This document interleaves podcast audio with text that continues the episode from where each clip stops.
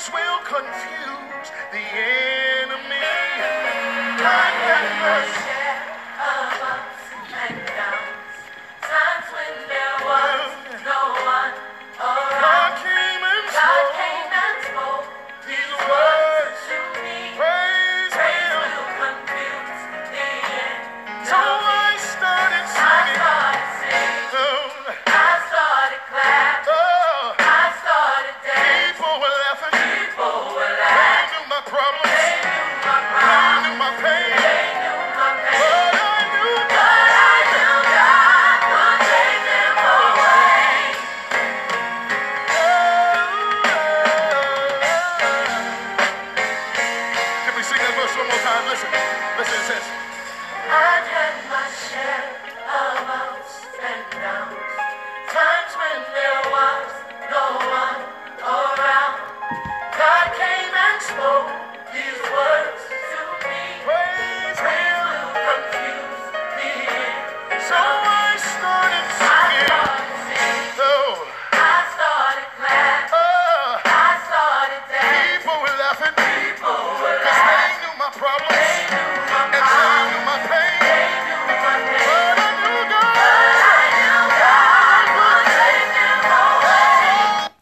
Oh, yes. People can know your problems. People will expect at times that you will fall under the pressure of your problems. But guess what? Marvin Sapp says praise will confuse the enemy. You see, when you do what God tells you to do in the storm, to praise Him, then the enemy is confused and oftentimes they're confounded because your actions don't marry up with what you're going through. You don't look like what you're going through. You're not reacting the way the enemy expects you to react. All of us have had our share of ups and downs times when there was no one around. But God came and spoke. God told us, get up. It will be all right. So let me give you four or five points this morning to just ponder on this thankful Thursday. Uh, part of our praising God in the midst of, we must have a vision. We must have hope for a preferred future. God did. God sent His Son.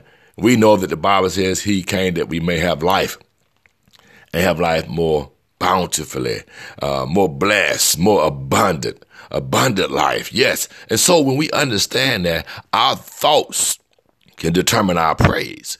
So think on the things of God and the promises that He's made. He's a promise keeper. And be very careful with your thoughts. Uh, your thoughts can break into words at any time. In other words, what are you saying, Pastor?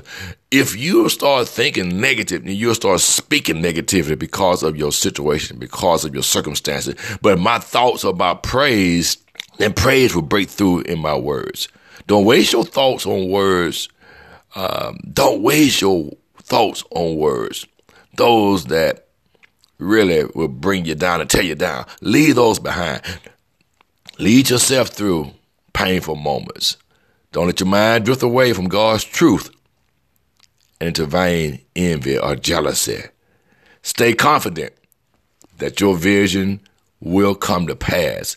Then, lastly, brothers and sisters, let us discipline our thoughts to remain steadfast what we know to be the gospel truth.